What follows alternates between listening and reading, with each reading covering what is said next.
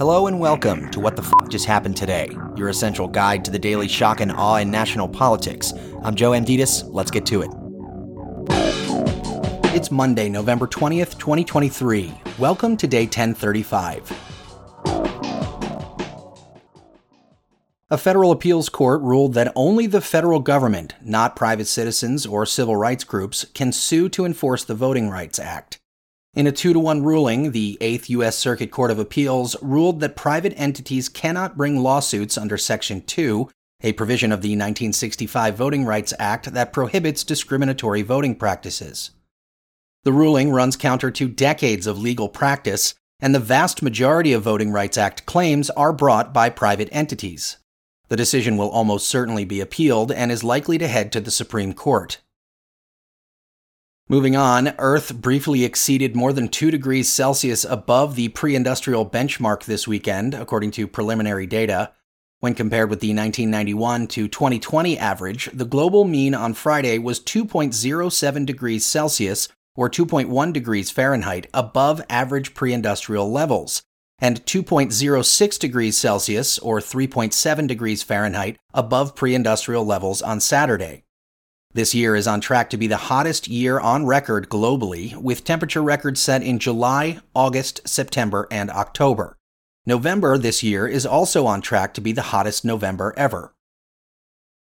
Meanwhile, according to the United Nations 2023 Emissions Gap Report, the world has a 14% chance of keeping global warming underneath keeping global warming below 1.5 degrees Celsius even if all net zero pledges are met.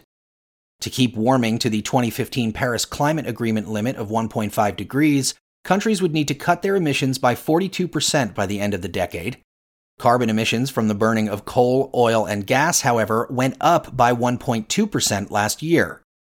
And if every single country were to follow through on their stated net zero plans, Earth would still be on track to heat up by roughly 2.5 to 2.9 degrees Celsius above pre industrial levels by the end of the century.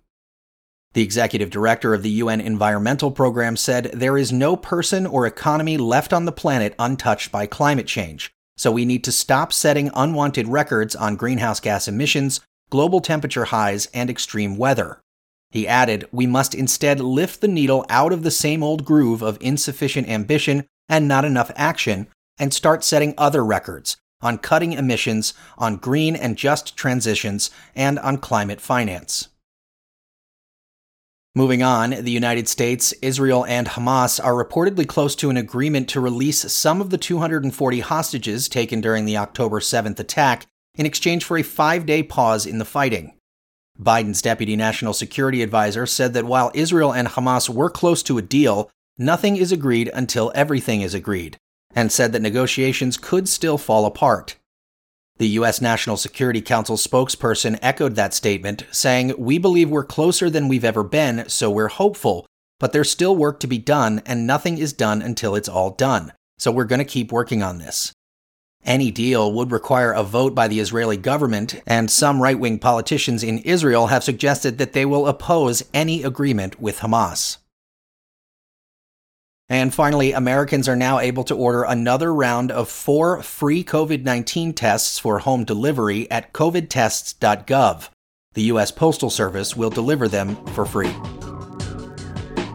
That's all for now. You can find the links and sources for all of these stories on the main website. And as always, visit whatthefjusthappenedtoday.com for the latest news and headlines. Until next time, I'm Joe Amditis.